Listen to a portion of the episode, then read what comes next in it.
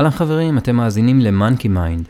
אני אופיר ג'רוק, Monkey, ואני לומד ומלמד פילוסופיות ממזרח אסיה. אני שמח לחלוק איתכם הקלטות מקבוצות לימוד וסדנאות שאני מעביר. הידע הזה עוזר לי באופן אישי להתנהל ברכות וחמלה עם עצמי ועם הסביבה, ולראות שהדברים הם בסך הכל נקודת מבט, ויש עוד המון אופני הסתכלות על אותו הדבר. אני מקווה שהידע הזה יטיב איתכם.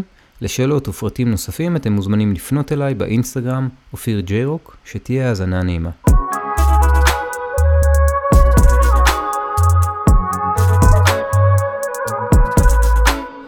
Alright, אז welcome, היום אנחנו הולכים לדבר בעצם על המחשבות, על האיכות שלהן, וכבר איזה disclaimer, אי אפשר באמת לדעת ממה הן עשויות, אבל כן אפשר להבין אה, באיזושהי רמה, כן, ממה, הם, ממה הן עשויות, לפחות לפי הגישות המזרחיות. ולפני שנתחיל, אני רוצה רגע ש... נשמע על זה שבעצם במזרח, גם בגישות היוגיות, הוודנטיות והבודהיסטיות, יש חוש שישי. אוקיי? יש חוש שישי. והחוש, נניח חוש אחד זה חוש הריח, והמושאים של חוש הריח זה הריחות. חוש אחד זה חוש הראייה, המושאים שלו יהיו מראות, אוקיי?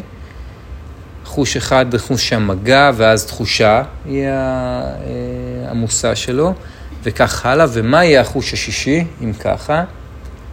ה mind, אוקיי? אז, אז פה מדובר על איזשהו, על, על mind. זה, זה עוד איזה, זה כבר אנחנו בשביעי, נחכה איתו. ובעצם מה שהם אומרים, אומרים, המחשבה, ה mind, הוא חוש לכל דבר. ויגידו, מה זאת אומרת? זה מחשבה, מה זה לא עכשיו אה, אה, בהכרח אה, משהו שהוא חושי כל כך, ויגידו, לא, ממש להפך, זה מאוד חושי. זה מאוד חושי. אם אני עכשיו חושב על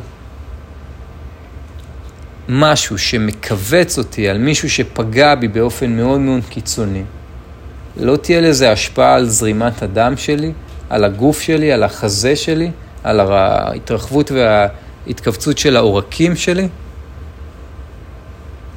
יהיה. זה משהו שהוא ממש אפשר לראות שיש לו איכות חומרית, כן? זה לא סתם משהו, זה לא סתם משהו. עכשיו, לא רק זה, תחשבו שיש למחשבה עוד איכויות שבכלל לא שמנו לב אליהן. נניח עכשיו אנחנו יוצאים לאיזשהו מסע. ורגע לפני שאנחנו יוצאים לה, להליכה ביער, בא מישהו ואומר לנו, אה, ah, רק תיזהרו מהגריזלי. מה הוא עשה? הוא שתל, שתל מחשבה. פתאום אפשר לראות שלמחשבה יש איזושהי איכות של משהו שהוא גם סוג של משהו ויראלי. נכון? מה היה הרי בזמן הקורונה? מה, איזה עוד וירוס היה במקביל לדבר הזה? כן, אבל שזה בעצם, הסטרס זה כבר תולדה של איזשהו רעיון שמישהו שתל בנו. אם עכשיו הייתי אומר לכם, חברים, הייתה לי קורונה, זה כמו שפעת חזקה, אוקיי? או, חברים, הולכת להגיע מגפה עולמית, אסור לצאת, לצאת מהבית, חייבים להסתתר, אסור לבקר את סבא וסבתא, זה יהרוג אותם, זה יהרוג אתכם. חייבים להסתובב עם... כן? פתאום אפשר לראות שהמחשבה מעצבת את המציאות, את חוויית המציאות. כן? אפשר, אפשר לראות, אתם מכירים את ה... יש uh, סיפור דאואיסטי, לא, לא בדיוק סיפור דאואיסטי, אבל משתמשים בזה, ב, uh, כשמדברים על ידיעה ואי ידיעה. עכשיו, יש פה, ב, יש פה איזה חדר, ויש שם... אה, אה, איך קוראים לדבר הזה? יש שם ראיון עבודה, אוקיי? פעם אחת אני בא לראיון עבודה, ומישהו אומר לי, אני בדיוק, מישהו יוצא משם, והוא מזיע כולו, והוא אומר לי, וואו, בואנה, בחיים לא פגשתי בן אדם כזה.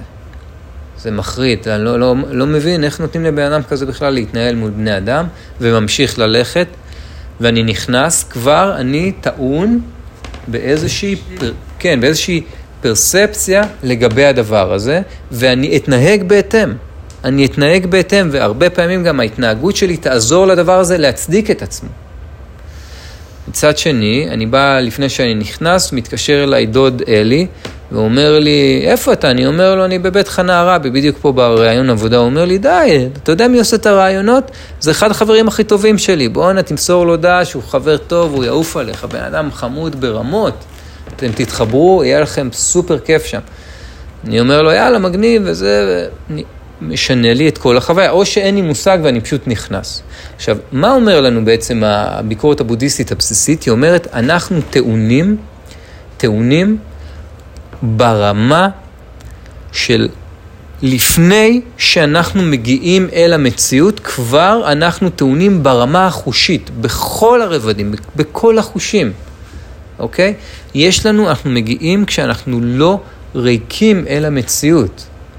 אנחנו מגיעים לפני שאני נוגע ב, ב, בכרית הזו, כבר יש בי משהו שיודע שבבית חנה הכל הוא מאוד מפונפן. וזה משנה לי את חוויית הטקסטורה ואותה כרית בבית של חבר שלי שהוא רווק תל אביבי, אני אגע בכרית ואולי אפילו אני אגאל ממנה. אם זה מה שאני חושב על... אה, לא, על רווקים תל אביבים, כי הדבר הזה הוא ריק, הוא לא באמת מפונפן, זו בדיוק, זה בדיוק הנקודה. זה עניין קונטקסטואלי. זה עניין קונטקסטואלי. הרי אותו ריח שפעם אחת אני אומר, אוי ואבוי, מה זה ריח חמוץ של נעליים, מישהו מגיש לי את זה במפעל גבינות בשוויץ, וזה אותו הריח. ופעם אחת אני אומר, זה מטורף, זה מטורף, זה חוויה אורגזמית. ופעם אחת אני אומר, oh my God, oh אני בבחילות של העולמות. זה עניינים קונטקסטואליים, ואני לא מגיע ריק אל הדבר. עכשיו, מה קורה בעולם המחשבה? שם בכלל, תחשבו הרי, אוקיי, ועכשיו אני כבר צולל עוד איזה step פנימה. אז ממה מורכבות המחשבות בעצם? כשאני עכשיו חושב על משהו, בואו ניקח את הדוגמה הזאת של המחשבה שחשבנו. אז מיכל היא רגע לפני שהתחלנו את ההקלטה, שיתפה שהיא, תוך כדי המדיטציה, הרגישה בעזרת חוש הריח, שיש פה נעליים או גרביים או... כן? את רוצה לתאר לנו מה חווית?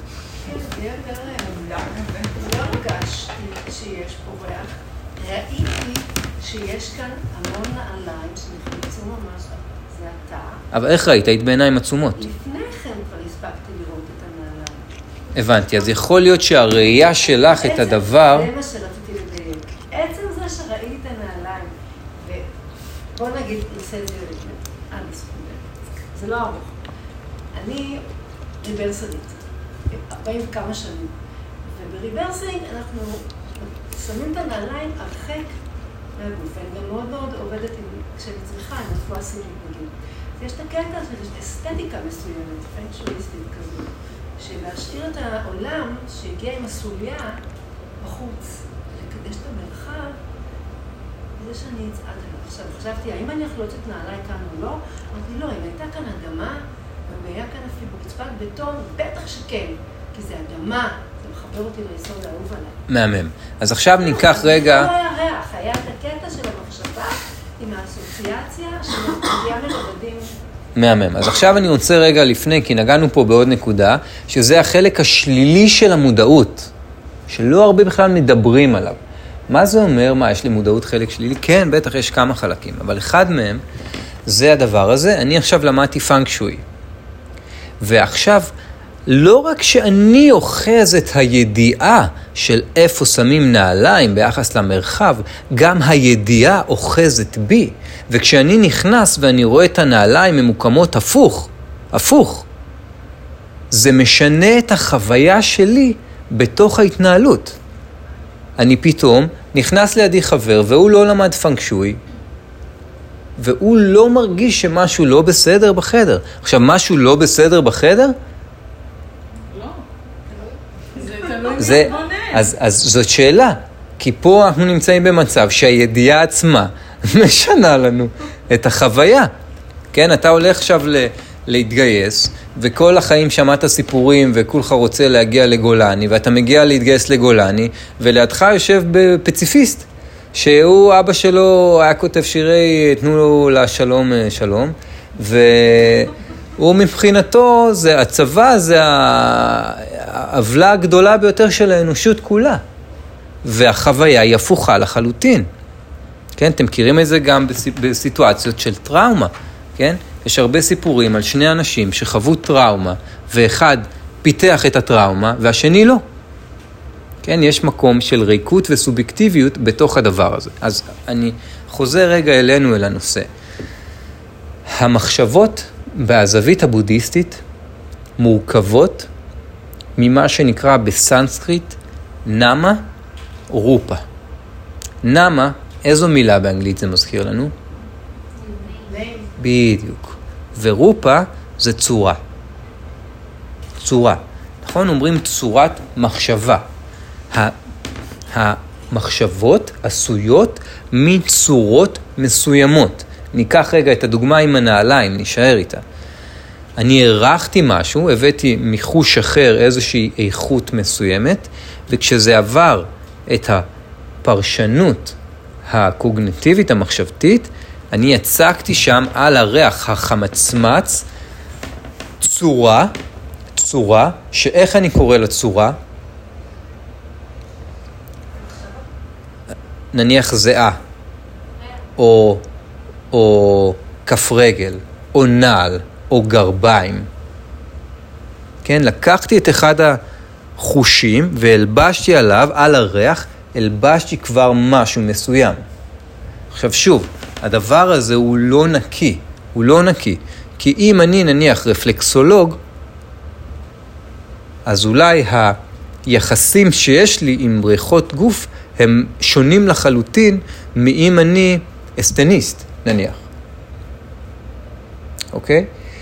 ועוד לפני שאנחנו מגיעים אל המציאות, הצורות האלה הן כבר טעונות. אוקיי? תחשבו עכשיו שנניח יש לי איזה אה, אקסית מיתולוגית, או אקסית טריה, לא משנה, והבן זוג החדש שלה, אני רק רואה את השם שלו מופיע, נניח שיש איזה יישוב שהוא בשם שלו, או whatever, אני רק רואה את הפונמה, כן? קיבוץ שמיר. וואי, שמיר, אני לא מאמין. אני כבר, אני לא צריך להגיד את זה, אני כבר, משהו בי חווה קיבוץ. עכשיו, איך יכול להיות? תגידו לי, איך זה יכול להיות? אני רואה איזה שם של... סתם, זה שלט. זה שלט, אבל מה שקורה זה שאני חווה איזושהי צורה, צורה, שהיא מקושרת לי לצורה אחרת. שמיר. איזה מקריות. הופתעתי, לא הבנתי, גם אני קוראים שמיר. ותמיד כשהייתי אומרת שאני משמיר, אז הם אומרים לי, אה, איפה שמכינים את הסלטים. וזה... נניח. כן, נניח. אבל זה קטע, כי כולם חושבים שהם מכירים, אבל הם לא. אז זה נניח אחד הדברים בכלל, הרי כל הקטע של צרכנות הוא מאוד מבוסס על זה. אתם יודעים שדבש כמעט ו... יש מעט מאוד דבש בארץ, וכמעט כל הדבש שאנחנו קונים בכלל מגיע מחו"ל. ויש איזה חוק שכרגע הוא לא עבר בארץ, שאם אתה מרכיב פה את החומרים של המוצר, אתה יכול להגיד שזה made in Israel, למרות שהכל הוא הביאו מסין בכלל, אוקיי? ויש המון מזה בתעשיית המזון, המון. אורי ציזיק, מי שמכיר, הוא אה, פרופסור למזון, והוא בדיוק אה, חוקר כאלה וחושף המון כאלה. עכשיו, שימו לב רגע, לי, שמיר, כיווץ את הבטן ברמות. אני רק ראיתי את זה, נסעתי עכשיו צפונה, רק ראיתי את הדבר הזה, אולי אפילו עברה בי בחילה. אולי עבר לי החוש.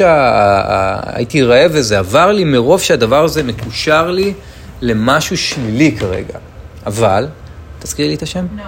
אבל נועם, כשהיא שומעת שמיר, או, הפריחות באביב של הבית. כן, משהו רומנטי, שונה לגמרי, ובכלל, למישהו אחר, זה, אה, סלטים. סלטים, ולמישהו אחר שהוא פוליטיקאי, מה זה בשבילו מזכיר? יפה.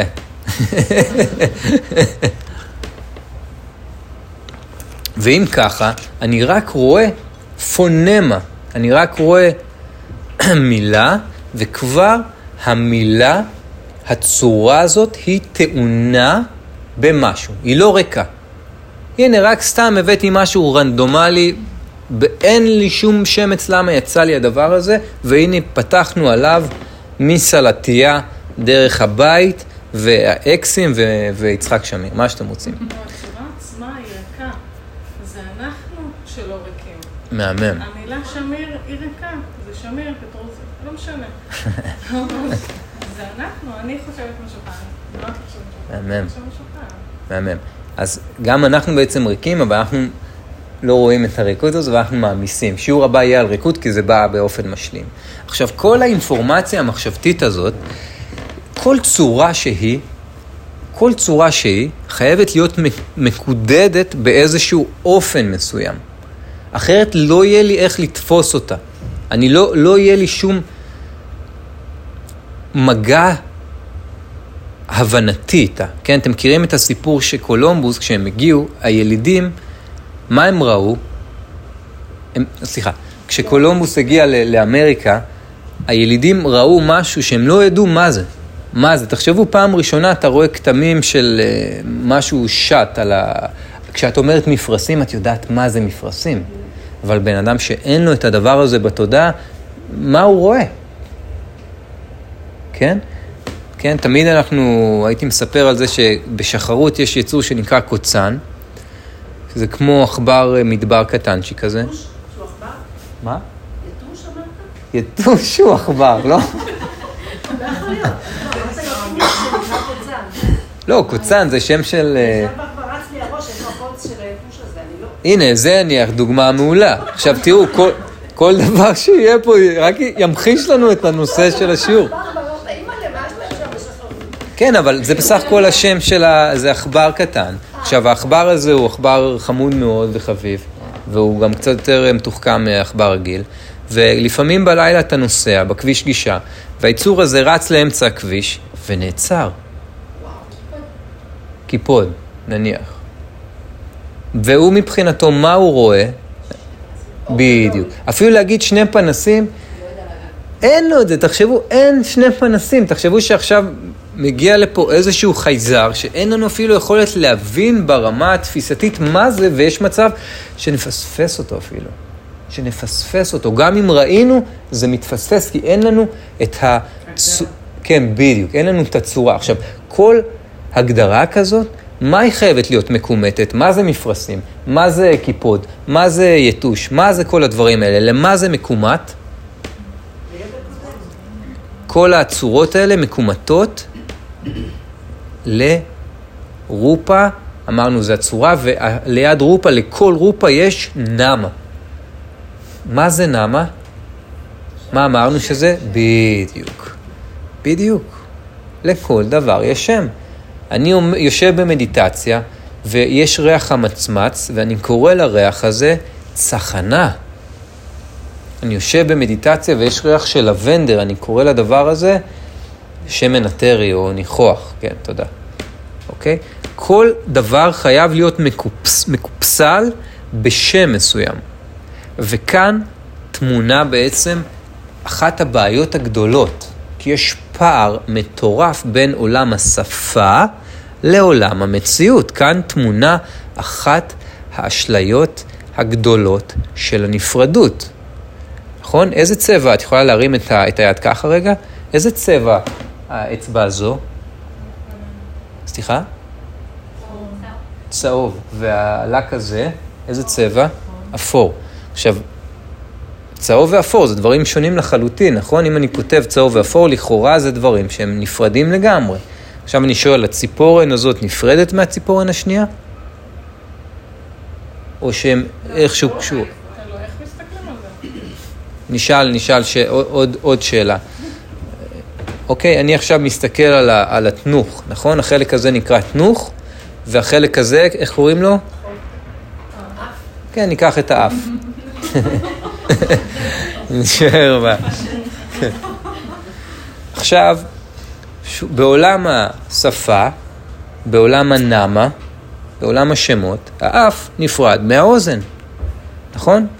אפילו ב, ברפואה ספציפית הם חיברו את זה, אבל ברמת העיקרון, יש מומחה לאף ויש מומחה אוזניים. לא, הם מחוברים. אז במקרה בהם מחוברים. אבל אני בטוח שיש איזשהו מומחה לאף ומומחה לאוזן. לא. אוקיי, ניקח, סבבה, ניקח רגע דוגמה אחרת. לא זה, זה אין בעיה, אין בעיה. נניח רופא עור וגסטרולוג, נכון? אבל שניהם ח- שייכים לגוף. נכון, אבל לא רק זה, גם, ה, ה, גם האף והאוזן, שהם, כשאנחנו כותבים, יש תחושה שזה דברים נפרדים. זה אף וזאת אוזן. אבל הם חלק מאותו המישור, נכון? הם באותו הרצף. עכשיו, את זה קל לנו להבין, כי יש גם רופא לזה, לאף אוזן גרון, אז עכשיו זה הפשיטה של זה. עכשיו השאלה אם את יכולה לראות שאם האף והתנוך הם חלק מאותו המישור, האם גם את וכל שאר העולם, האם את יכולה לראות שהשפה יוצרת איזושהי נפרדות שלא מתקיימת במציאות? שהרי במציאות אם הייתה נפרדות, היינו יכולים לשבת עם בגדי ים בחופים פה בהילטון, ולא היינו משתזפים. אם הייתה נפרדות, לא היינו יכולים לדבר ולהבין. אתם מבינים כאילו שיש פה משהו שהוא כל כך בסיסי, אבל אנחנו לא, לא רואים אותו. אם באמת הדברים היו נפרדים, אתה אומר שהכל קשור. אני אומר כן, שכמו שהאוזן והאף, אנחנו בעצם סוג של איברים אחד של השני. והעולם של השפה גורם לאיזושהי החמרה של האינדיבידואציה והספרציה. זה גורם לזה שאני מרגיש שאני, אני, ואת. את את ואני אני. אבל אז פתאום מגיעה באמת איזה קורונה, ופתאום קולטים שאנחנו נמצאים באיזשהו רצף. לא רק אנושי, אנושי זה גם לא, לא, לא הכל, הכל נמצא ברצף. יש, אה, מרטין בובר מדבר על, על זה שזיקה קודמת להכל. אנחנו קודם כל זיקות, קודם כל זיקות של אוויר, מים, שמש, אדמה, של מיליון, אינסוף, לא של מי, של אינסוף דברים. אה, דוגן אומר, כל התופעות כולן, כל התופעות כולן. כן? ובעצם בגישה הבודהיסטית, אנחנו, האני, בתפיסה של אופיר עם שם משפחה, ג'יי-רוק ו Monkey ו whatever, מה שאתם רוצים, זה אשליה מטורפת. הדבר הזה רק מקבע לי את האשליה, שהרי הדבר הזה שאתם מסתכלים בו עכשיו הוא תהליך, הוא תהליך. הוא לא משהו נפרד והוא לא משהו קבוע. הוא תהליך, ואם הוא תהליך, הוא ברצף עם כל שאר התהליכים ביקום. הכל. הכל, הכל, הכל. תחשבו שכל תהליך מושפע ונמצא באיזושהי רזונציה עם שאר התהליכים. יש שיר זן שאומר מראה מול מראה ואין דו, מקום אחר. כן, אנחנו נמצאים באיזשהו הדהוד אין סופי, אין סופי. כן? תחשבו שבסין איזה מעבדה, מישהו גונב משם איזה מבחנה או איזה סבתא עושה איזה מרק עטלף וכל העולם מושבת. או בתאילנד מגדלים כל שנה משקים אה, שהם לא מוניקולטורים אלא פוליקולטור של, של כמה זנים וכל שנה נוצר שם וירוס חדש של שפעת וכל שנה הטיילים מביאים את זה משם לפה.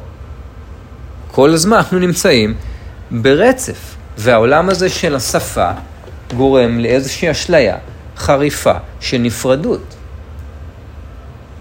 עכשיו, מה שקורה זה בעצם, הצורות האלה, יש להן, למה בעצם הן, הן מתפתחות? יש פה עניין הישרדותי, אבולוציוני. הרי אם לא היו צורות והיינו כמו איזה אמבות כאלה שלא יודעים כלום, אז היינו יכולים לגעת פעם אחת במיחם, ששימו לב, אני קורא לו מיחם, כבר אני משתמש באיזושהי צורה. ובפעם הבאה הייתי נוגע בו שוב, כי לא הייתי מבין שזה מקושר אליו. הקביעה שקיבלתי. עכשיו, מה שקורה זה שאני מתחיל לשרטט מפות של העולם, והמפות האלה עשויות מצורות, ולכל צורה יש שם. יש שם. תחשבו כאילו שאנחנו יושבים חבורה של אנשים, וכל אחד מספר על העיר שהוא גדל בה. ואז אני אומר, אני מהרצליה, אומרים, אה, מגניב. ואז אני אומר, אני מנתניה, אומרים, וואו. ואז אומרים, אני מאילת, לא יודע מה זה אומר. אוקיי, אבל אנחנו כבר הלבשנו קונספציות על הדברים האלה. אנחנו כבר יודעים מה נתניה אומרת, אנחנו כבר יודעים מה תל אביב אומרת. כאילו, וואי, איזה כיף לך, אני מת לבוא לתל אביב, כאילו, אצלם המחשבה היא מאוד וואו. ויש אנשים שהם כזה, וואי, איך זה חיה שם. חיה בבית בדיוק. אז מה שאומרים לנו, מה זה משנה? לא, כל עוד לא זה... מה זה משנה, אני מתכוונת שהתפיסה, לי זה לא משנה. כן. אני מתכוונת שהתפיסה שלהם את הדבר, התפיסה שלנו את הדברים היא מאוד שונה ותלויה באיפה גדלתי ועל מה חונכתי וכל כן, אז. אז שוב, העניין הוא לא... אם זה חיובי או שלילי, זה היינו הך.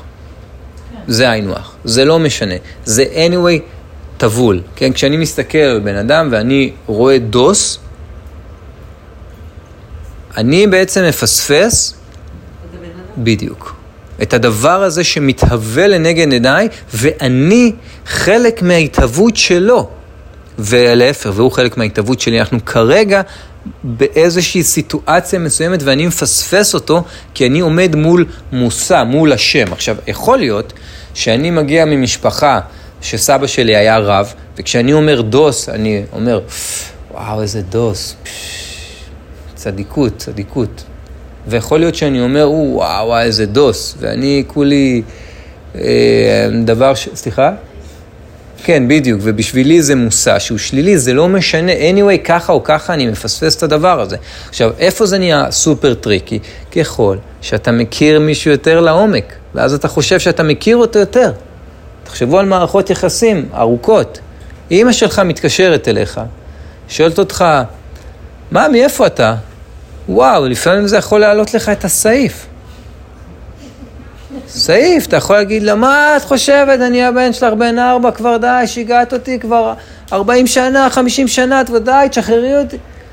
ואז אתה מנתק לה בטלפון בעצבים, ואז אה, אתה בדיוק אה, יוצא עם, אה, לדייט, והיא שואלת אותך עשר שניות אחרי, היי, ממי, איפה אתה? אתה אומר, וואי, אני בדרך. איך יכול, אתם רואים כמה השאלה הריקה לא ריקה, כמה אנחנו מילינו את האינפורמציה הזאת במשהו שברגע שנראה את זה שאנחנו אלה שמעמיסים, יש כאן אפשרות מטורפת לשחרור. יש כאן אפשרות מטורפת לשחרור. מה הגבול? לא יודעת, אתה לא יכול אה, לא לדעת, אה, לבטל את כל מה שאתה יודע. אז, אז יפה, זה... במודעות, אבל היא גם תהיה עד גבול מסוים. אוקיי, זה בסדר, אבל כל עוד אנחנו נהיה באיזושהי מודעות, אז נדע שמשהו... תראו, אני אתן לכם רגע סיפור אה, מעניין מעולם הטנטרה, אוקיי? שזה משהו שאני פחות אה, בקיא בו, אבל אה, יצא לי גם ללמוד עליו וגם פעם להתנסות בו. טנטרה. אז יש לו כמה רבדים, אני לא אכנס יותר מדי, בגדול זה הטנטרה שהיום אנחנו מכירים במערב. אה, מאוד הגיע- בעצם מהבודהיזם הטיבטי, שמאוד היה מושפע מכל מיני זרמים יחסית חדשים בהודו, שניסו להתחקות אחרי אלים בכל מיני טקסים.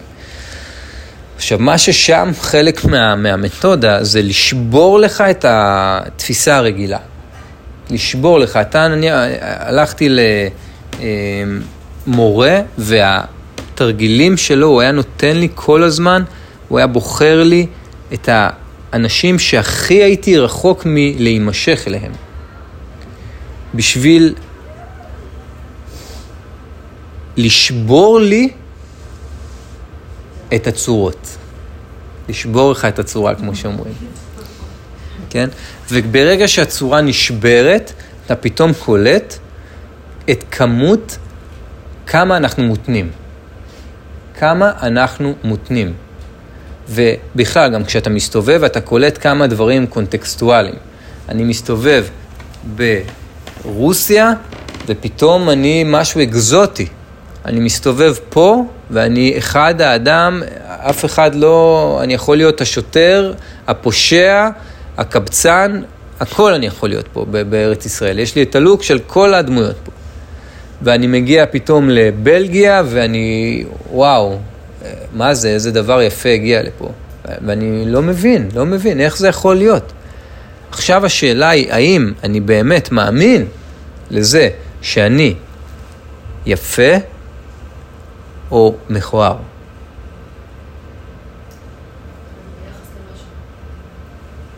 אני מדבר על ה... על ה... anyway זה יהיה ביחס, אבל השאלה אם אני מאמין... לא שלך גם כבן אדם מושפעות מהיחס של איפה אתה חי. נכון, ומה שיפה הוא לא יפה בין לכולם. כן, אבל, נכון, לא. אבל אז יש פה מקום שהוא בעייתי, כי זה גם סובייקטיבי. כי זה רק סובייקטיבי. גם. זה אין, יופי זה לא, אין אובייקטיביות ביופי. נכון, אבל זה אובייקטיבי לך. אז, אז אוקיי, אוקיי, אז בואי, זה מוביל אותנו יפה ל, ל, לדבר הבא שלנו. אוקיי, נשאר רגע עם, ה, עם היופי.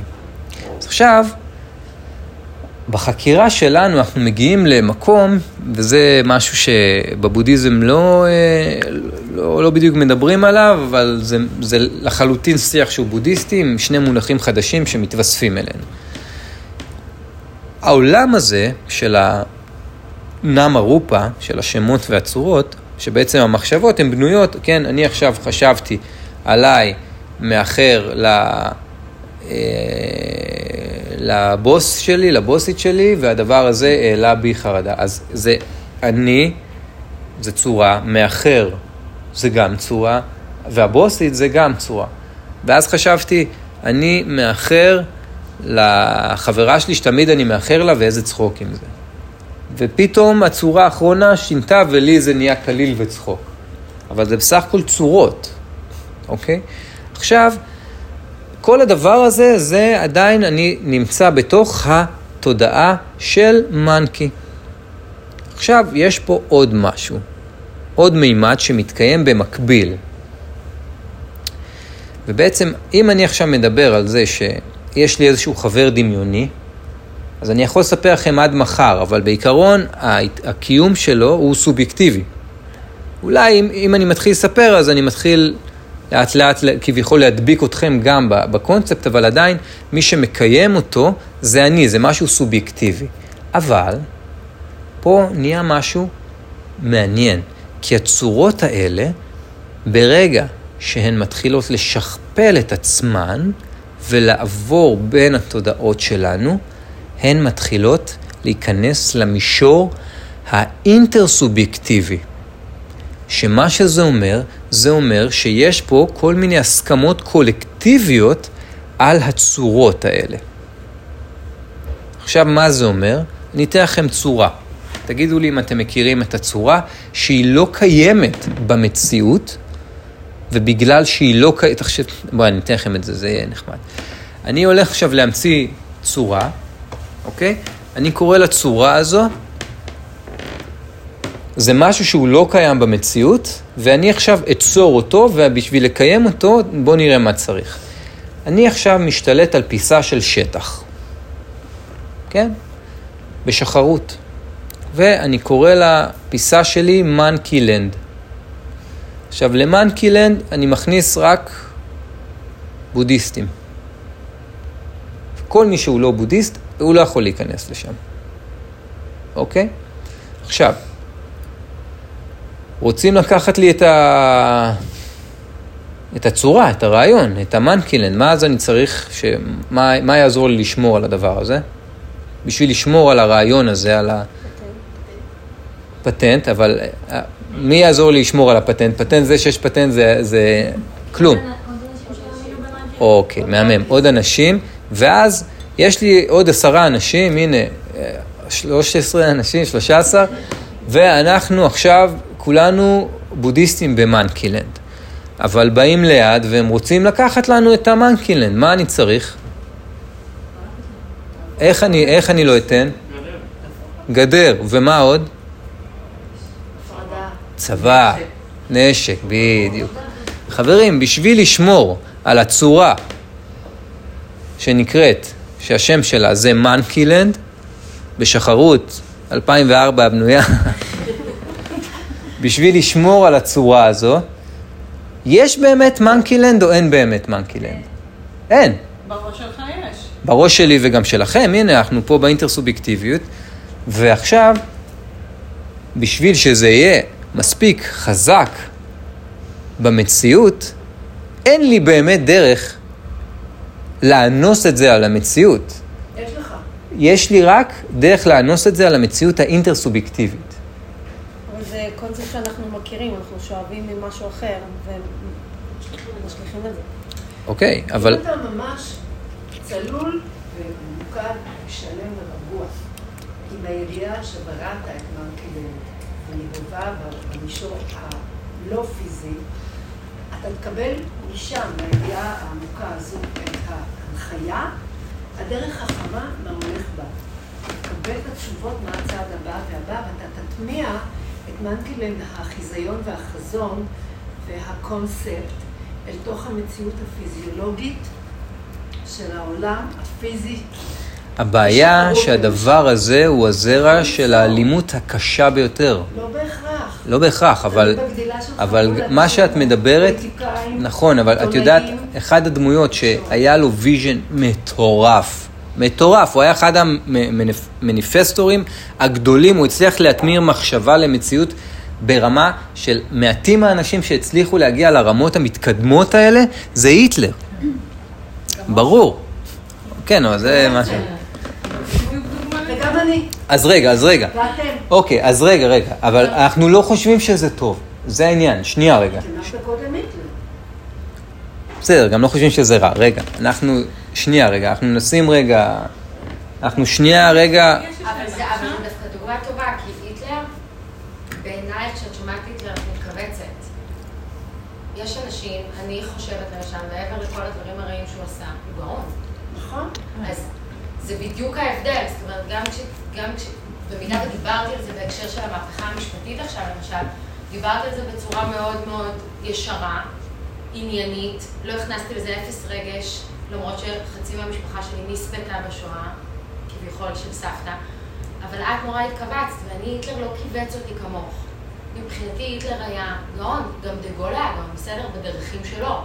הם, הם עשו דברים נורא רעים עם, ה- עם המיינד הזה, אבל, כן. אבל על הנייר זה שונה. אוקיי, אז... האם הכוונה ש- שהבאת בתוך הדוגמה הזאת היא זאת שמשפיעה? כי בעצם אמרת, יש לי רעיון, מנקילן. אני עכשיו משתלט על שטח, ואם לא היית משתלט, אם היה לך רעיון של מנקילן והיית נותן לזה לקרות, זה גם אותו כן, כן? כן, כן, חבר'ה, אני מדבר איתכם על פיקציה, אנחנו חיים פיקציה, זה פיקציה, אין, זה אין דבר כזה. אין, זה רעיון, זה לא אמיתי. עכשיו באה ציפור, היא לא אכפת לה שהיא אכלה בדמשק אה, עשב, ואז היא בחרמון הישראלי. מה אכפת לה? יש לה בפספורט. היא חלק מהדבר הזה? היא חלק מהמשחק הזה? איפה הדבר הזה מתקיים? ב, בדיוק, רק במישור שנקרא אינטר-סובייקטיביות, ובשביל שהמישור, שהדבר הזה יתקיים, והוא מתקיים במישור הפיזי המוגבל, מי שלא מצליח לעבור בגדר, לא יודע אם יש איזה דוב גריזלי, הוא גם תקוע בין הגבולות, וגם בן אדם שצריך אה, פספורט בשביל לשחק את המשחק, ואז צריך את הבן אדם שישב עם הכובע של הליצן או השוטר, זה לא משנה. זה לא משנה. והוא יגיד, אתה, לאן, אני כל פעם שאני נכנס לגרמניה, לאן אתה בא, ומה אתה עושה, ומה זה, ולמה יש לך גיטרה, ו... כן? והוא זה שיקבע אם אני יכול להיכנס או לא. יש את הבן אדם הזה, ועכשיו בשביל לקיים את הקונספט הזה שנקרא גרמניה או מנקילנד, צריך שיהיה משהו, חבורה של אנשים עם נשקים, איזשהו צבא, שיגן על הרעיון מספיק חזק בשביל ששאר הרעיונות הדומים לא יאכלו לו.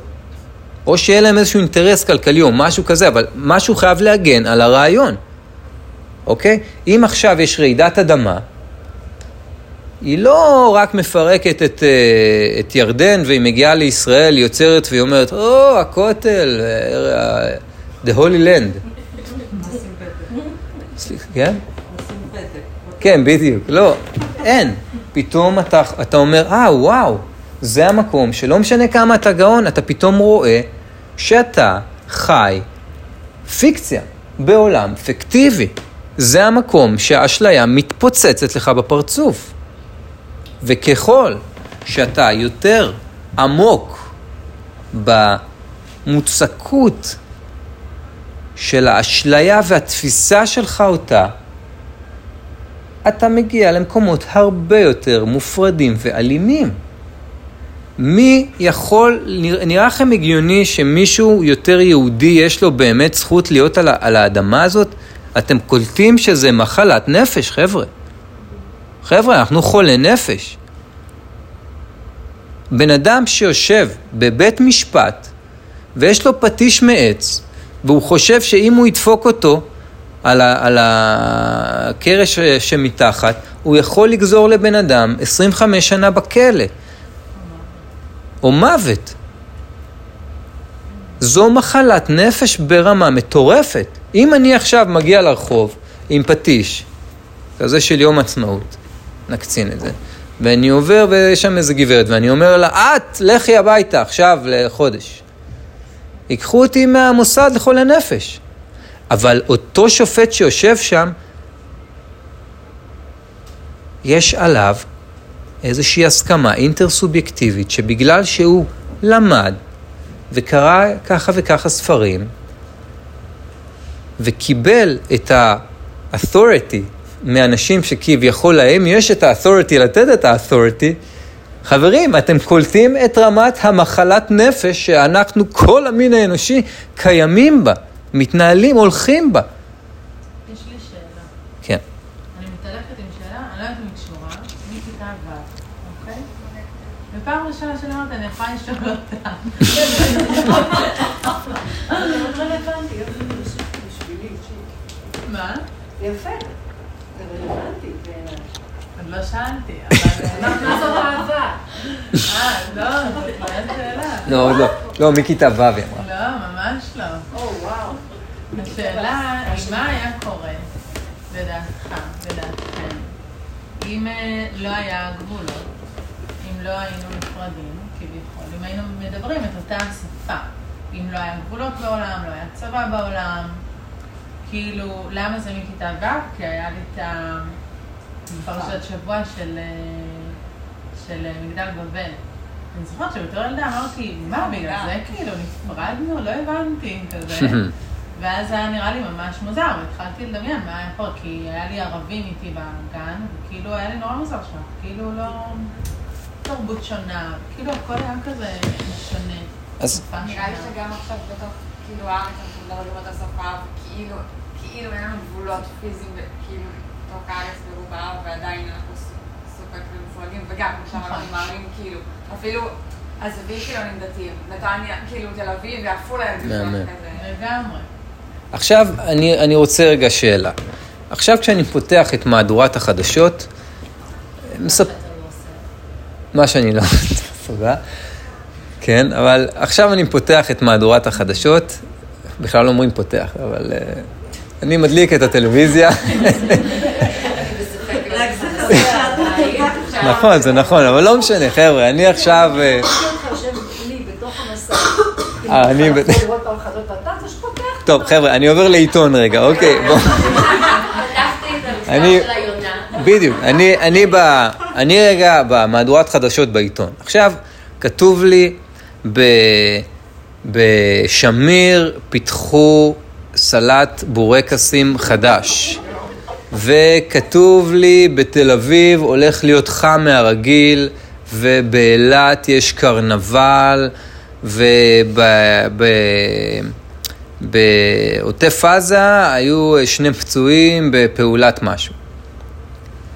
ואני קורא את הדברים האלה, ופעם אחת אני אומר, או, קרנבל באילת, זה משמח אותי, ופעם אחת, אה, או, סלט בורקסים, זה גם, אה, ופעם אחת, אוי ואבוי, יש לנו שני פצועים בעוטף עזה.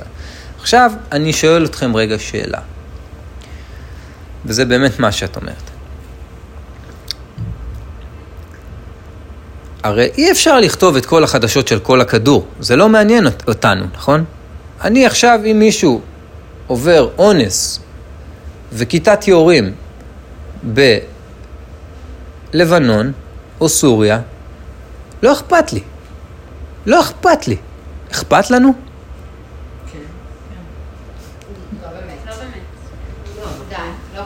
לא אכפת לנו, אתם מבינים את, הרמה של, וזה זרע של אלימות היסטרית.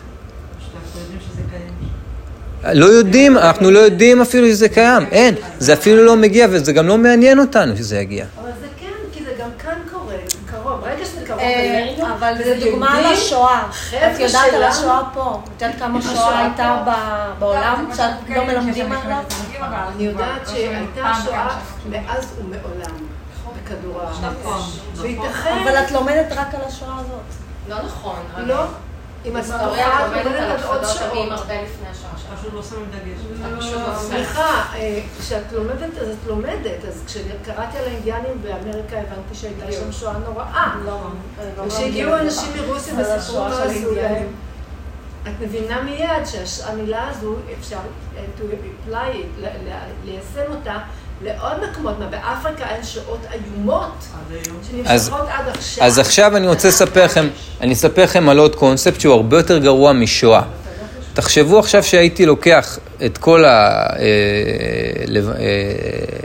הסורים והייתי מגדל דורות על גבי דורות של סורים בשביל הצלעות שלהם, שהם פשוט, זה מעדן. תשמעו, זה ממש טעים, מה אני אגיד לכם? זה טעים ברמות, כאילו, זה מטורף, אתם חייבים לנסות. זה, בעיניי זה הרבה יותר גרוע משואה. זה לא, אוקיי, יאללה, נשמיד את הסורים ויאללה, נתקדם הלאה. חבר'ה, זה עכשיו, זהו, שמנו פה. אני רוצה שנצא מהלעז, מהאתה האנושי, שנתחיל לראות רגע את הזום אאוט על, על דברים שלא יכתבו על... אין, אה, אין אה, בית משפט... תחשבו, וואי, זו מחשבה מטורפת שעברה לי בראש. אתה עכשיו נוסע בכביש גישה של שחרות, אם דרסת עובד של המלון חלילה, you're doomed, כאילו. זהו, אתה עוצר את הרכב או לא עוצר, ימצאו אותך, לא משנה, אבל אתה, העולם שלך השתנה עכשיו ב-180 מעלות ואתה, אין, ובתי משפט וכלא, וגם אתה מרגיש אשמה, ו... ואם אתה בדרך דורס יעל או ארנבת, זה חוקי, זה בסדר. חברים, זה בסדר גמור. הכל, הכל טוב. הכל טוב. אתה יכול לראות אותה נעתקת בנשימות האחרונות שלה, או להמשיך לנסוע. הכל בסדר. הכל בסדר. אז, אז ב, ברור שלא נכון, אבל באינטרסובייקטיביות זה מה שזה. את יכול... ל- תאנסי כלב. תאנסי כלב, הנה, בבקשה. לכו תאנסו כלב. חבר'ה, זה חוקי. חוקי.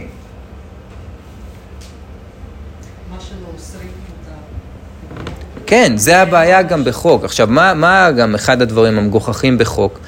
חוק זה דבר סטטי מול מציאות שהיא דינמית, וגם אי אפשר לכמת את כמות הפרמטרים שבמציאות למשהו ריאלי ש- שנחוקק איתו חוק. בשביל זה הבודה, מה הוא מדבר באמת הרביעית? הוא, הוא מדבר על המאגה או מרגה, דרך כפולת השמונה, שאומרת, כל, כל, לא משנה מה היא אומרת, יש שמונה שדות, אבל כל אחד מהשדות נגמר בסמה או סמיאק, שזה אומר בתואם, כמו סאמה סיטי, מי שמכיר ביוגה, משהו שהוא בתואם, בתואם. למה? כי מה שהיה נכון לפני שנייה, לא נכון לעכשיו. תחשבו על נהיגה בכביש, שאתה עכשיו נוהג, ואני אומר, אני כבר 20 שנה נוהג, ואני לוקח קרדיט על זה, זה התאונה. או שאני אומר, אה, זהו, אני כבר אה, נהגתי ככה וככה, אני יכול לא לשים לב. אין, זה כל רגע ורגע מה שקורה כאן. והוא אומר, תחשבו איזה בהירות של מורה, הוא אומר לנו, אני לא יכול להעביר את הלימוד שלי באופן סטטי, זה, you can't crystallize it. זה מה שיקרה לדבר הזה. האחריות עוברת אליכם, אל מי שמאזין. אתם הדהרמה, אתם לוקחים את זה. ופעם אחת אתה אה, מול בן אדם ואתה מדבר איתו בשפה כזאת, ופעם אחת אתה מול האהוב שלך ואתה עושה משהו אחר לגמרי. כל פעם משהו אחר, בקונטקסט אחר. ואין חוקיות, אין, עכשיו אני ארשום חוקים מול הישראלים, תתנהג בכבוד ותבקש בבקשה ותגיד תודה בסוף זה, ומול אהובך תזוז עם הגוף.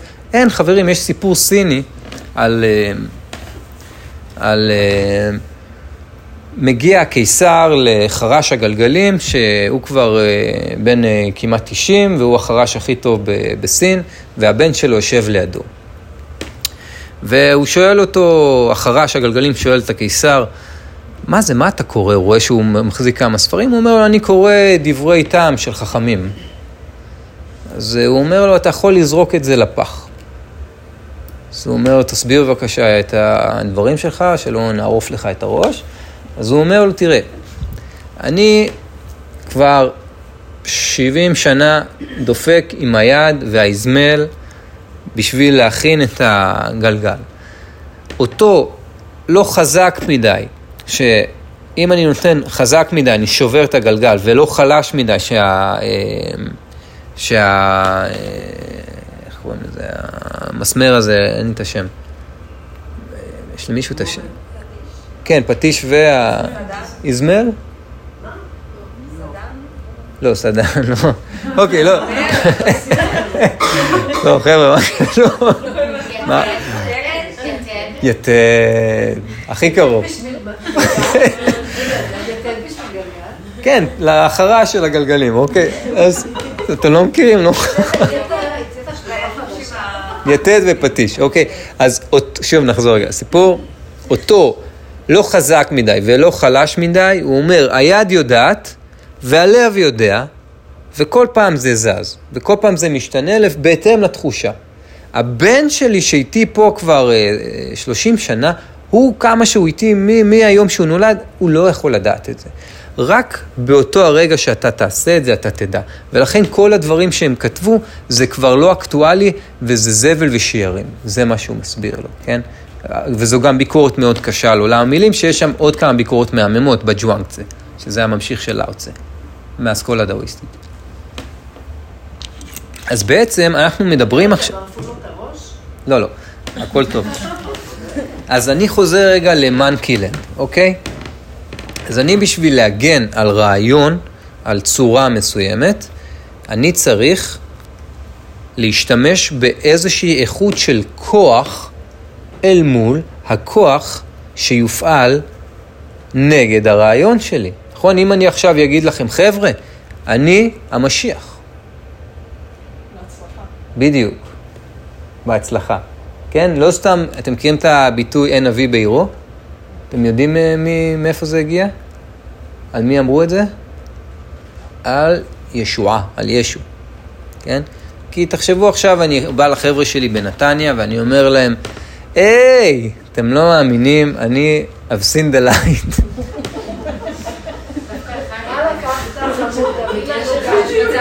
כמו ש... כמו שאת רואה, אין פה הרבה חברים, חברי ילדות שלי, ולא הצהרתי על עצמי עדיין דברים משיחיים. אבל יש, יש משהו באמת במקום הזה של כשאתה מכיר מישהו, אז זה גם קצת שורף את המקום של הריקות שלו. ככל שאתה מכיר אותו יותר, יותר קשה לך לראות אותו בריקותו. תחשבו עכשיו שאני יושב עם, אה, עם אה, אשתי, והיא כבר מלא שנים ככה וככה, ויום אחד היא באה, היא חוזרת מדקטלון, והיא קונה תיק, והיא אומרת לי, אני יוצאת לטפס את האברסט. כיף. אני אגיד לה, מה התאריך? 1 באפריל, או איזה משהו, כן? אני לא אוכל בכלל, ל- אין, זה הכל מתקיים שוב אל מול התפיסות, וברור שזו לא הסיטואציה. עכשיו אני חוזר שנייה רגע שוב לסיטואציה שאנחנו חיים בה. אנחנו חיים באיזושהי סיטואציה שיש דברים שהם אסורים ויש דברים שהם מותרים. ואתה נשפט באופן שונה או לא נשפט בכלל לפי המעשים עצמם. אבל בקונטקסט של מה הגדירו שהוא מותר ואסור. מצב מאוד מסוכן, מאוד מסוכן. כי כיום מותר לפוצץ את הראשים של מתנגדי ההפיכה השלטונית. כן, או... או... מותר, ראיתי אתמול מהחיכה לאריתראים שחזרנו מצפון הארץ. זה מותר, מישהו קם ואמר מותר לרסק מפגינים. מותר להוציא עין של טייס. אז, אז גם טייס זה צורה וגם מפגינים, אבל. בתוך המקום הזה... זה צורה. נכון. נוער שמרביצים לו מכות רצח ושוברים לו את העצמות. זה צורות. נכון. לי זה שובר את הלב. וזה כן משפיע אז, עליי. אז אני, אני רק רוצה שנישאר באדם, או ביצור חי. אוקיי. מבינה? אני רוצה ש... לא, לא. כי כאילו, לפי זה... לא. לא משנה, אבל כי אז תגידי, אה, אה, המפגינים שלא ישברו להם את הצורה, אבל מי שלא מפגין, אז אולי שכן ישברו לו את הצורה. אני רוצה שננסה להשיל, כן, יש, תחשבו עכשיו שמתרסק מטוס בגוג'ראט, בהודו, והיה שם מישהו אחד מנתניה שקראו לו חיים, אוקיי? והוא היה בטיול אחרי צבא, ואימא שלי רואה את זה בחדשות, מטוס 340 איש, וכולם הודים וחיים. ואומרים, מתו 339 הודים וחיים אלקובי. וואי, היא מתחילה לבכות, ואני בא, נכנס הביתה, אני אומר לה, אימוש, מה קרה? חיים אלקובי. אני אומר, די, מי זה? את מכירה אותו? אומרת לי, לא. אני אומר לה, אז מה? הוא לא, הוא נתנייתי, תחשוב על אימא שלו בטיול אחרי צבא, ומה המשפחה, ומה פה, ועליו היא בוכה. ואני שואל אותה, רגע, ומה עם 339 הודים? איך את כל הדבר הגדול הזה שאתה מספר לנו, אפשר כאילו לכמת לחיים של בן אדם, ואיך זה יכול להשפיע עליו בחיי היום-יום? כל ה... התפיסה הגדולה אז. זה המקום של, של, של מודעות, של כל רגע ורגע לשים לב. רגע, האם אני הופך מישהו לפחות אנושי? האם זה שאני רואה עכשיו... כן, כי אז זה באמת התחלה של אלימות. ונגיד בן אדם, זה שוב, הכל סובייקטיבי טוב, ומשתדל להיות במודעות, ולא לעשות רע, וחי לפי... הרי גם בודהיזם זה אוסף של... גם בודהיזם נצטרך לרוקן, אין בודהיזם. גם זה צריך להיזהר גם מזה, אבל נגענו גם אי אפשר לרוקן הכל. אז אני כאילו אומרת... למה לא? אז, אז אוקיי, אז עכשיו, בוא, אוקיי, תודה. אז אנחנו עושים רגע סדר. הגענו, הגענו, אה? עכשיו זה מתחיל. עכשיו זה ממשיך. אה? אז, אז עכשיו אנחנו לומדים את חצי התמונה, אוקיי? עכשיו, החצי הזה נקרא נמה רופה, שבעצם אנחנו צריכים רגע לראות את איך שאנחנו רואים ותופסים את הדברים. השיעור הבא, בשביל זה יש לו שני חלקים, הוא יהיה על הריקות, על היעדר הצורות, ואז הדבר הזה ישלים לנו את הסוג של, את התמונה. ואז אנחנו נסתובב עם שני כלים, כן? עם אין ויאנג. מה קורה אם אנחנו מסתובבים רק עם עולם הצורות? אני מחפש כלה עשירה, מזרחית, שצובעת לבלונד. זה מה שאני מחפש. אוקיי? מה, מה אתם צוחקים? מה לא? חברים, אתם מבינים שזו המציאות שהרבה מאיתנו חיים בה. התענייתי. או, או לא משנה, או שאני אה, אה, אה, מסתכל על בן אדם ואני אומר, וואו, בואנה, פש, כל הכבוד לה, אה, או לא כל הכבוד לה, אבל היא מפורסמת. וואו. הוא טייס. אז למפגין לידו הוא לא טייס. אז זהו, זה בסדר, שירסקו אותו קצת פחות כי הוא טייס. לא, זה- דיברתי גם על הילדים מהשכונה שלי. אז, אז, אני, אז קודם כל, הקטע של טייס וכאלה, זה, אני אומר זה גם באמת מהבית, שכמה פעמים מגיע האורח למישהו ואומר, אה, הוא הוא עורך דין ממש חשוב, או הוא טייס, או הוא משהו. הגדרות. בדיוק, צורות. זה צורות. ההגדרות האלה עוזרות לאנשים. בדיוק. סבבה, אבל, אבל גם אותך מגדירים ככה. נכון, הבעיה... מפורסם. אבל אם אני באמת אחשוב. שאני סלב ומפורסם ומעניין ומורה לבודהיזם, אני לא מבין כן, כלום. אני צריך ללכת ל- ל- ל- לפח, אבל לוויפאסה. הקטלוג הזה גם בא יכול לפני השפה. גם באנשי המערות, כאילו, אתה יכול לקטלג. אבל אם אין לך אה, עולם ורבלי, זה הרבה יותר מעודן. למה הגדול הוא הצייד, או האלפא, או whatever. אבל לא יכול להיות... בגדר המחשבה, אני רואה את זה... מה זה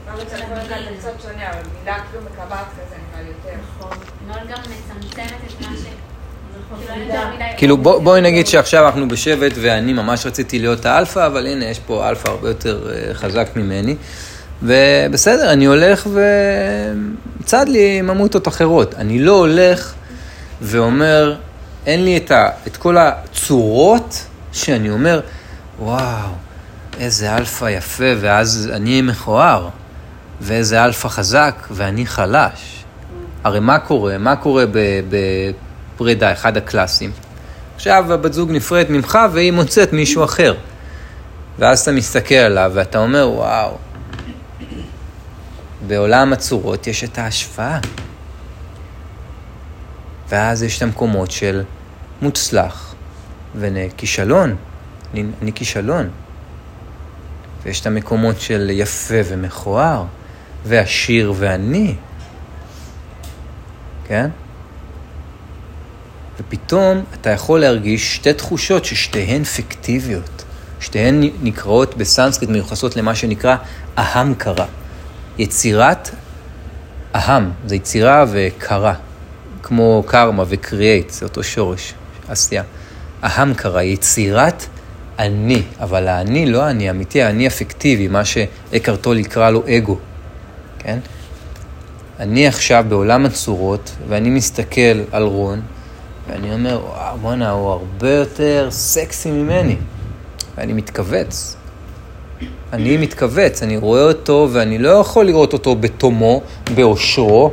אני רואה איזה משהו מאוד צר, דרך תפיסה מאוד מאוד מסוימת. תחשבו עכשיו שאתן יושבות, ש- שאתן רואות ברחוב את, אה, את אה, אה, בעלה, אה, בעלה, את אשתו החדשה של האקס שלכם.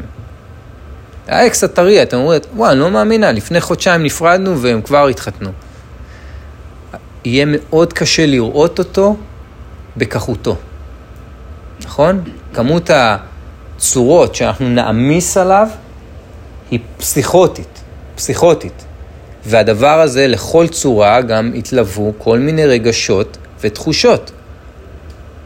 כן? הדבר הזה הוא לא נקי גם מתחושות ורגשות. נכון. לא. נכון, וזה המקום שאנחנו צריכים, זה. מטורף.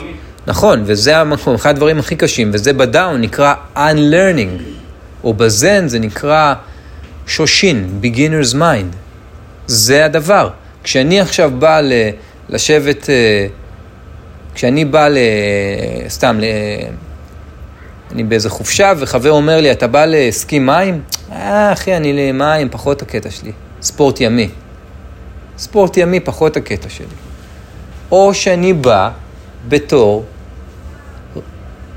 כמו הרפסודה הריקה, עוד רגע אני אספר את הסיפור גם על זה. אני לא יודע.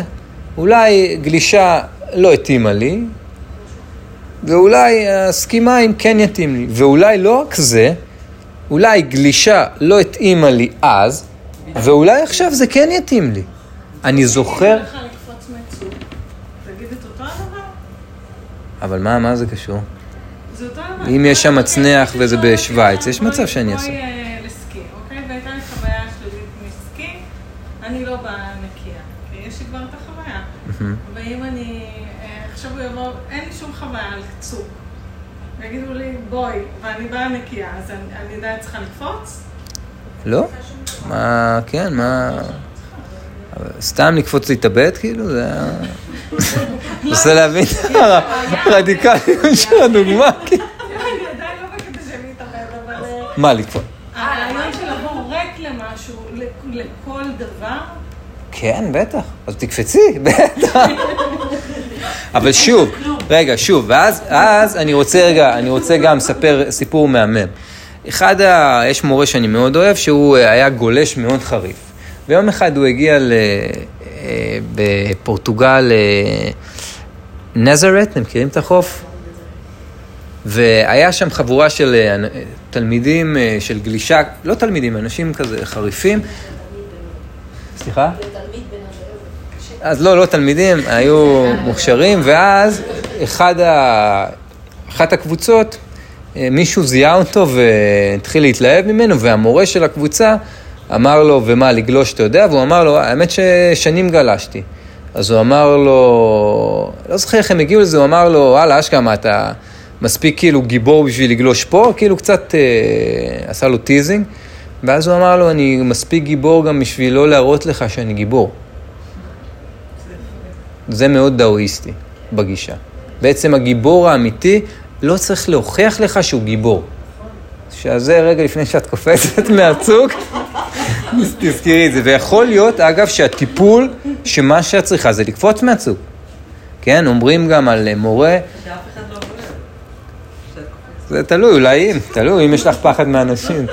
יש, יש סיפור על אה, מורה בודהיסטי, שאני חושב שג'ון קבדזין, מי שהביא את המיינדפולנס, או ג'ק קרונפילד, אחד מהם, סיפרו שהם ראו מורה, המורה שלהם, בבוקר הוא אומר לתלמיד, אתה חייב לעשות הרבה יותר, הרבה יותר מהדבר הזה, ובערב מגיע תלמיד אחר ואמרו לו, אתה חייב לה- להפסיק עם זה. והוא הוא בא אליו אחרי שבוע שהוא מתבחבש עם עצמו, הוא אומר לו, תשמע, המורה, זה, יש פה משהו לא עקבי, אני קצת כועס על ה... אני כאילו בתוך תוכי פיתחתי איזה כעס על החוסר אה, אינהרנטיות הזאת שלך. ואז הוא אומר לו, מה, מה הבעיה? אז הוא אומר לו, מה, לא אמרת, ת- תוסיף מלא, ולא אמרת, תפסיק. הוא אומר לו, כן, אתה יודע, יש איש הולך על קורה, פעם הוא נשען ימינה, אתה אומר לו שמאלה, ופעם הוא נשען שמאלה, אתה אומר לו ימינה. אין אה, חוקיות, כן? זה מאוד אה, קל, קל. זה ה... לחשוב, אתם, קרישנמורטי אמר, מה בן אדם שמבין את איך שהדברים אשכרה קורים וחי בחמלה צריך את עשרת הדיברות? מה, לא ברור שזה לא טוב? מה, אתה צריך אשכרה שמישהו יכתוב לך את זה על לוח אבן? אוקיי? עכשיו, לגבי השאלה שלך על מה היה קורה אם לא היה, כמובן שאין לאף אחד תשובה על הדבר הזה, אבל מי שלומד המון מה... איפה אין חוקים? כתובים לפחות. בדיוק. וזה המקום שהדר קורא מעצמו, נכון? הנה, יש פה צמח ופה צמח. איכשהו הם אה, עובדים ביחד, ואם מישהו לא ישקיע, אז לא, אבל כן, יש המון זרעים פזורים במדבר, ובתנאים והנסיבות המתאימים, מה שבדיוק נמוך יותר ויעבור שם איזה ערוץ נחל, אז זה יפרח ומה שלא, לא. אבל יש איזושהי הרמוניה כללית, אפשר להירגע. בוא נגיד את זה ככה, אפשר להירגע. גם בלי החוק שלנו, אין סדר, ולהפך. כתוב בספר הדאו, רק כשהדאו נעלם מהממלכה, הגיעו החוקים והסדר והצדק. הרי לא צריך את כל הדברים האלה ב- בסיטואציה אורגנית. אין צדק? אין באמת צדק. אין דבר כזה צדק. יש לי שאלה נוספת. אמ, בבודהיזם וגם, אני מניחה בזן, שזה שני דברים שלאו דווקא לפעמים מדברים איתם. אז למרות שמדברים על זה שכסבל אתה צריך להיות מודע עליו ולא להימנע ממנו כל הזמן. זאת אומרת, זו המהות. לשבת איתו ו- ולהיות מודע אליו. אז אני תוהה לגבי השיעור, אם כבר, זה שאתה מדבר על מודעות ברמת המחשבות, אבל אז איך הפרט חי עם הכלל. כי אתה לא משפיע על הכלל, אתה משפיע רק על המחשבות של עצמך. זה מאוד אינדיבידואליסטי, וזה גם מאוד בודד. אוקיי, אז גם יש... איך מיישמים את זה כשאתה חי עם כלל? אתה חי בבית עם עוד בן אדם, נכון? לא כולנו בנויים לזוגיות, בסדר, ומונוגמיה זה גם אה, נושא מאוד גדול לדבר עליו, אתה חי, אתה עושה את העבודה הפנימית, ואתה נורא מודע למחשבות שלך, ואתה נורא בשיעור הזה, אבל הבן אדם שלידך בבית לא. האם כל הזמן אתה תהיה בעבודה של לשנות את המחשבות שלך, למרות שהוא לא עושה את העבודה? חד משמעית, כן. כן. כן. לא, אבל לפני שכולכם אומרים כן, זה לא קורה במציאות. אה, לא יודע, המציאות היא סובייקטיבית, וגם, וגם, רגע, אני סתם... אוקיי, אז אני. אשאל- אני אשאל רגע אתה שאלה. כל היום עובד בשביל האחר. את מפספסת אבל שלפי התפיסה הזו גם אנחנו, הבן זוג לצורך העניין. לא בן זוג, לא חברות משנה. אז שנייה, גם את, שלי.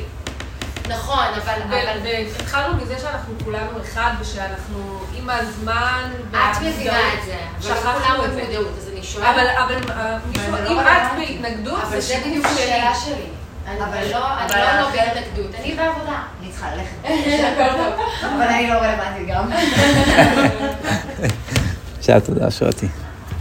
לא, אבל באמת, אם אני לא אוקיי. רלוונטית בעולם מאוד מאוד גדול, ואני אוקיי. נורא קטן במערכת, אני כל הזמן בעבודה עצמית, לחזור לזה, אני בורג קטן, אני בורג קטן, אני אני קטנה. איפה, כי כי בסוף אנחנו חלק מכלל, אוקיי.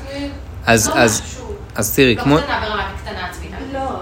אז, אז את הבורג אולי הקטן והחשוב ביותר גם, באותה נשימה.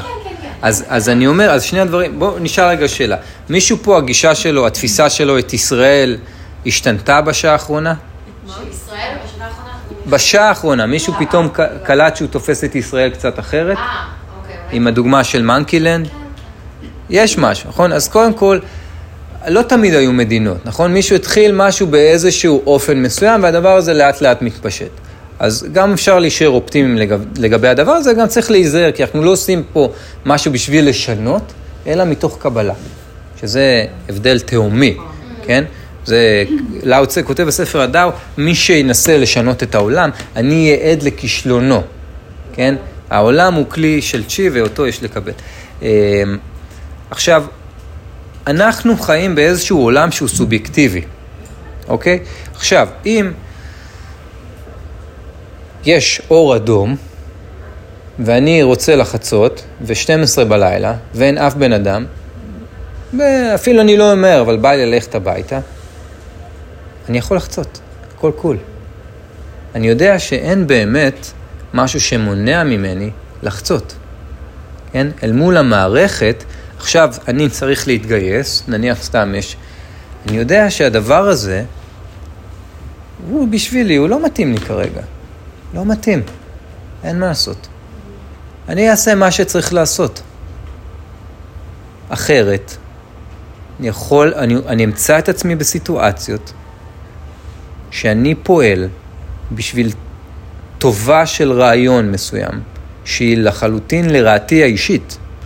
ואני מדבר בתור בן אדם שבמלחמת לבנון השנייה, חבר שיש לי קעקוע של הלהקה שהקמנו על הרגל, איבד את שתי הרגליים. עכשיו, זה לא היה לו טוב, וגם לא להורים שלו, ואני אומר לכם את זה באחריות. זה לא היה לו טוב. מה עוד שהרבה פעמים גם אתה מגלה שחלק גדול מהדבר הזה הוא החלטות של כל מיני נערים שהיו בשטח ולקחו החלטות שהן לא היו נכונות, ו... ומה זה נכון בכלל? מה נכון במלחמה? איך אפשר להגיד על מלחמה בכלל שזה נכון? אני מה, מהגישה של, של, של הדאו, אני מבין שכל פעם שיש סכנה, אפשר לירוק עליי, לדחוף אותי, להשפיל אותי. ברגע שאני אגיב, שאני אהיה אלים, בוודאות הפסדתי. אני אספר לכם גם עוד סיפור מהילדות שלי, מנתניה, שלימדה אותי את, הדבר הזה באופן ממש ממש בהיר. במשך שנה וחצי מישהו אה, היה קורא לי באיזה שם גנאי מסוים. ויום אחד החלטתי שאני מגיב כי, כי אני יכול להרשות לעצמי ואני גם מספיק חזק תכלס. הייתי בכושר של טיפוס, והגבתי.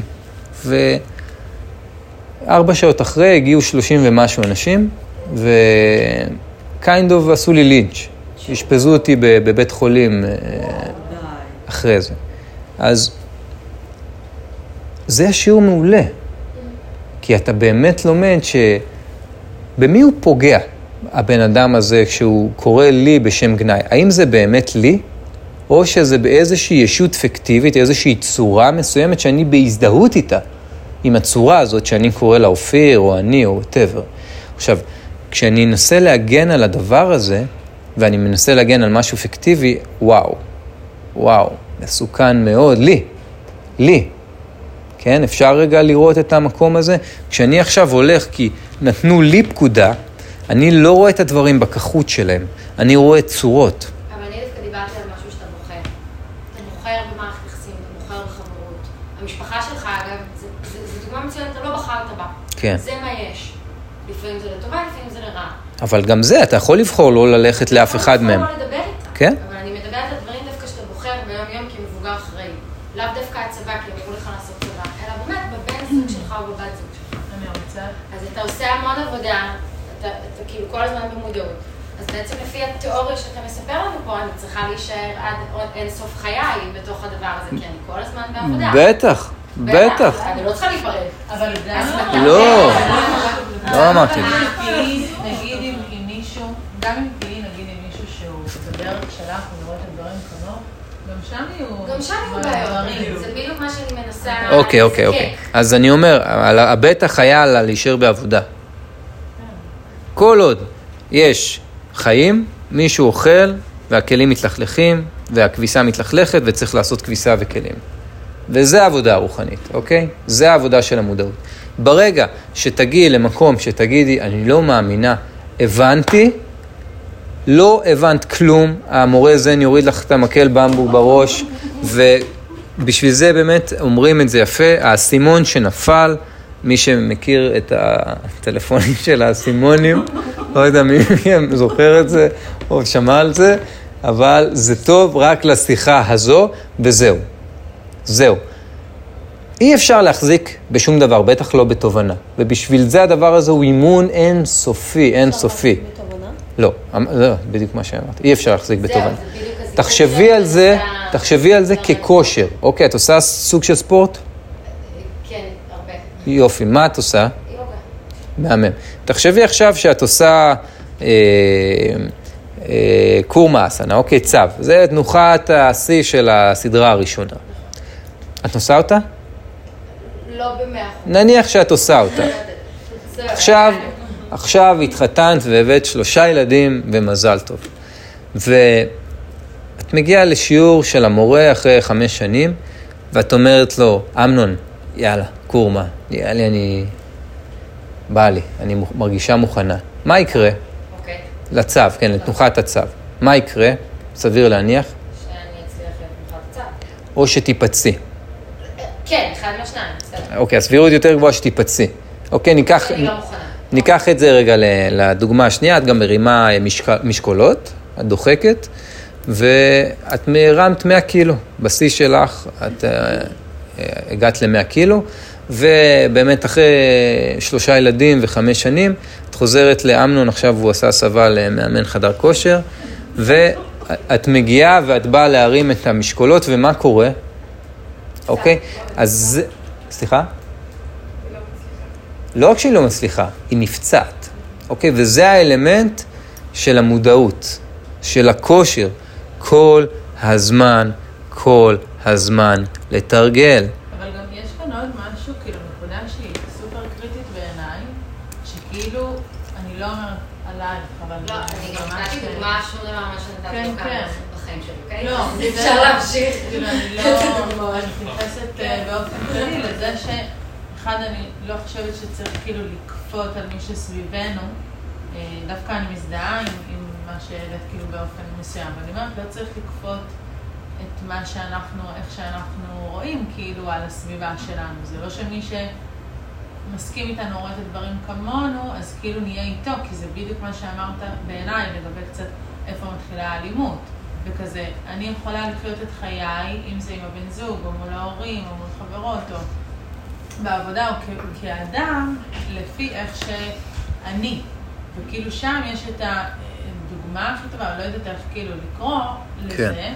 של פשוט לממש את מה שאני.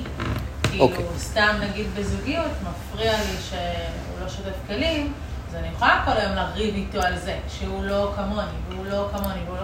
אני יכולה גם פשוט ללכת ולשטוף כלים. כן. כי לי זה לא- מפריע, זה ולא זה לא מפריע. הפתרון במודעות. לא, זה בדיוק לא מודעות. זה בדיוק לא מודעות. מודעות כי אז זה- כל היום תעשי כלים. לא, אבל זה מה שאני באה להגיד, וזה דווקא דוגמה טובה, כי בעיניי זה גורם לו מתישהו, כי הרי אכפת לו ממני, הוא אוהב אותי. או לא, עזבי. לא. או לא, אני אני פשוט לא חושבת שהמציאות לפעמים, זה לא בקו ישר. לא, אה, שוב, בוא, בוא, אני, אני, כן, אני, אני בוא, בוא, בוא, לקחת את זה למקום של המנקילנד שלך. אוקיי. הכל מתחבר. לשם. סבבה, אז בואו רגע שנייה נסגור, סבבה. ההסבר שלי בזה, אוקיי, אז, אז, זה מתחבר לי גם להזדעזעות שלי כשדיברת על היטלר. סבבה, אז בואו, אז בואו רגע, רגע, יש סדר שנייה? זה מתחבר, שנייה. בסדר? חיכיתי מלא מלא... לא, בטח, אני רק אומר, בואו שנייה נסגור, ואז נעשה את המנקילן, זה באמת, זה מעולה, אנחנו חייבים את ה... לסגור את ה... זה משלב את הדברים שלה, כן. שלה העלו לי, חזרה עם מנקילן, לסגור מה... מהמם. אז קודם כל, האחריות היחידה שאני יכול לקחת מבחינת השינוי, זה על עצמי והתודעה שלי. ברגע שאני ארצה לשנות משהו אחר, זו אלימות גם, זו אלימות. ברגע שאני אראה את זה שאת לא עושה כלים, ואת אשמה, זה חוסר מודעות. מה זו מודעות? לראות את זה שההוא- שזה שאת לא עושה כלים, מפריע לי. ואז, אם ככה, העבודה היא לא שלך, זה לא משנה, אל תעשי כלים. אני צריך לעשות את העבודה בשביל שזה לא יפריע לי. זאת העבודה של המודעות. אז אז זה- זוג חייב להיות... זה כאילו היה עבודה. מבחינתי obvious. ו- ו- הבעיה שלי ו- היא שאני לא יכולה להכריח אותו לעשות כלים, ולי זה מפריע, ולא זה לא מפריע, וזה עבודה שלי עם עצמי, אבל זה עדיין מפריע לי, אז אני אשטוף כלים, ובאיזשהו מקום, באיזשהו שלב, הוא גם יתחיל לשטוף כלים. עזבי, זה לא משנה שלא ישטוף כלים, ה- העבודה... העבודה היא שלי, ברור, זה היה... אבל שתביני, העבודה היא לא הכלים. ברור. העבודה היא, עבודה זה לראות את זה שזה מפריע לך. זה לא באמת מפריע. אם הרבי מלובביץ' נכנס לחדר, הוא לא מרגיש הפרעה, כי אמנון לא שוטף את הכלים, נכון? זה, זה לא באמת הפרעה, הנה, זה, זה הפואנטה. זה לא באמת הפרעה, זה לא הפרעה. בתפיסה שלנו, כן, כשאני אומר על משהו אה, פגום, זה פיקציה. אין שום דבר פגום, חבר'ה. לא, גם אם זה לא אמנות, אין דבר כזה פגום, אין. בתפיסה שלי זה פגום, זה לא פגום. אין פה בן אדם אחד שהוא לא פגום. זה המטען אולי שאנחנו שמים, מה שדיברת, דיברת על הצורה. כן, נכון. על הדבר. אז ויש שם גם מטען, כי בעצם יש את הרגש שלנו סביב הדבר. נכון. אז אותו מטען הוא קונטקסטואלי, כי פעם אחת אני אומר על בן אדם פגום והוא נעלב, או אני מרגיש שזה שלילי, משהו שלילי, ופעם אחת אני לומד אומנות יפנית, והסדק הזה הופך את זה ל-20 אלף דולר, ובאומנות יפנית הפגום זה הוואו הכי גדול שיש, אוקיי? אז בקונטקסט מסוים זה יהיה מטורף, ובקונטקסט אחר זה יהיה ההפך המוחלט של הדבר הזה. עכשיו, רק משהו אחרון ש, ש, לגבי הנושא הזה, אין, בשום נקודה לא אמרנו שאנחנו רוצים להסתובב רק עם אנשים שחושבים כמונו, זה דבר אלים וזה דבר נורא וזה צורה גרועה מאוד. להפך, אני לא רוצה להיות מזוהה גם עם התפיסות שלי, זה אחד התרגולים הבודהיסטיים הקשים ביותר, כשלומדים על אופדנה, מדברים על שחרור מהאחיזה בתפיסות, בתפיסות, כן? אם אני חושב שאני יותר ממשהו או מישהו, כי יש לי איזושהי מידת מודעות מסוימת, או כי אני איזה בודהיסט או איזה שקר או הבל כזה, אז אני באבידיה, בעיוורון ובחוסר בהירות. חוסר בהירות. בדיוק, בדיוק. ובעצם חלק מהמקום של להיות ער, זה להיות ער לזה שזה לא משנה גם אם הם חושבים שאני האויב שלהם והם באים להשמיד אותי, אנחנו ביחד בגלגול הזה. אנחנו ערבים אחד לשני, וככל שיהיה להם יותר סבבה, אין להם אפילו, זה לנו. ככל שיהיה לנו יותר סבבה, אז יהיה לנו יותר סבבה, אני חותם לכם, חותם לכם, אני אומר לכם בוודאות, כל בן אדם שטוב לו, מתנהג באופן מיטיב יותר מבן אדם שרע לו. זה אין, זה לא משנה מה זה טוב ורע, זה אני, בוודאות. אה, עכשיו בואו נחזור רגע למאנקילן, אוקיי? אז בעצם הקמנו עכשיו מדינה בשחרות, ויש לנו פספורט לבן, זה החלום שלי. לא, לבן, אני רוצה שהוא יהיה לבן, עם תמונה של קוף בפרונט, ואני בא עם זה ל... אין ברירה, אין לנו עדיין שדה תעופה, אני נוחת בנתב"ג ואני מביא את זה לפקחית שם, והיא מגחכת עליי. ואני מבין, אוקיי, אין ברירה, אני חייב גם לבנות שדה תעופה, ופתאום אני מתחיל לראות את כמות הסבך, כן, שאני צריך בשביל לקיים את הקונספט, את הרמה, את הצורה ואת הדבר הזה שהשם שלו זה מנקילן, באינטרסובייקטיביות. וזה אחד הדברים המטורפים. ובואו נישאר באינטרסובייקטיביות רגע, תודה על ההחזרה הזאת, אוקיי? אז האינטרסובייקטיביות זה בעצם המקום שהרעיונות מתקיימים בקולקטיב. בקולקטיב, כן? פעם אחת אתה מגיע למקום, בווטאבר שווייץ, שאומרים לך, oh my god, oh להרוג תרנגול זה הדבר הנורא ביותר בעולם. תרנגולת או תרנגול זה יצור מהמם, וזה ציפור של חופש, והיא מדהימה, ויש לנו כאלה בחצר. ופעם אחת אתה מגיע למקום שביום מסוים בשנה, את התרנגולת צריך לסובב מעל הראש, ואז לחבוט אותה בשולחן. אוקיי? עכשיו, באינטרסובייקטיביות של מקום אחד, הפעולה הזאת היא תהיה פגניזם אלים ומחריד, ובאינטרסובייקטיביות של הדבר, של המדינה השנייה, זה יהיה הכפרה. זה יהיה מה שמשחרר אותך מהעוונות שלך. עכשיו, חלק מהדברים שאנחנו רוצים, שואפים להשתחרר מהן, הם קיימים לא רק בסובייקטיביות שלנו, כן? נניח אני מתבייש לקום ולרקוד עכשיו את ריקוד המאנקילנד, זה באינטרסובייקטיביות שלי, כן? בסובייקטיביות שלי. אבל אם עכשיו אני קם ואני רוקד ריקוד ועם המטפחת כזאת, אתם אומרים לי, וואו, מה זה, אתה יודע לרקוד? דבקה. דבקה, כן? פתאום זה משהו שאתם יכולים פתאום להתחבר אליו, או לראות אותו באיזשהו אופן מסוים, והדבר הזה מתקיים באינטרסובייקטיביות. עכשיו, האינטרסובייקטיביות הזה הוא, הוא tricky, כמו כל שאר הדברים, כי פעם אחת יהיה משהו שהוא באינטרסובייקטיביות הוא מותר, ופעם אחת יהיה משהו שבאינטרסובייקטיביות הוא אסור. והדבר הזה על מה הוא מעיד? על אותה הריקות של הדבר. כן? אני מגיע למלון חמישה כוכבים בהודו, לחדר אוכל, ובכניסה צריך להוריד את הנעליים, או במקדש, אני חייב להוריד את הנעליים. ואם לא הורדתי פעם אחת את הנעליים, רץ אחריי השומר עם מקל, והפחיד אותי, והורדתי את הנעליים. כי זה, אני מטמא עם הסוליות של הנעליים את הקדושה של המקדש. ואני הולך לחופשה בסיציליה, ואני חוזר מהבריכה, ואני נכנס ויחף לחדר אוכל, ופתאום רודף אחריי עוד פעם השומר עם המקל. ועכשיו הוא רוצה שאני אשים נעליים. ואני לא מבין, רגע חבר'ה, אז מה קדוש, הסוליה או הרגל? אני לא מבין. עכשיו, עכשיו עוד משהו מעניין. אוקיי, עכשיו עוד משהו ממש מעניין. נביא עוד איזושהי זווית דאואיסטית. מה קורה ברגע, מה, מה עוד עניין עם הצורות? זהו, אנחנו לקראת הסוף. יש לנו עוד קצת? ממש קצת. מה קורה עם הצורות? כל צורה היא תמיד קונטקסטואלית ועומדת אל מול צורה אחרת. כשאני הגדרתי שהשעתיים של השיעור הזה, של הקבוצת לימוד, זה, הש... אלו השעתיים הקדושות, מה יצרתי ב-22 שעות האחרות של היום? חול. חול. אוקיי? עכשיו שימו לב ללידה הכפולה. בכל דבר, זה מה שנקרא באין, בחלק ה...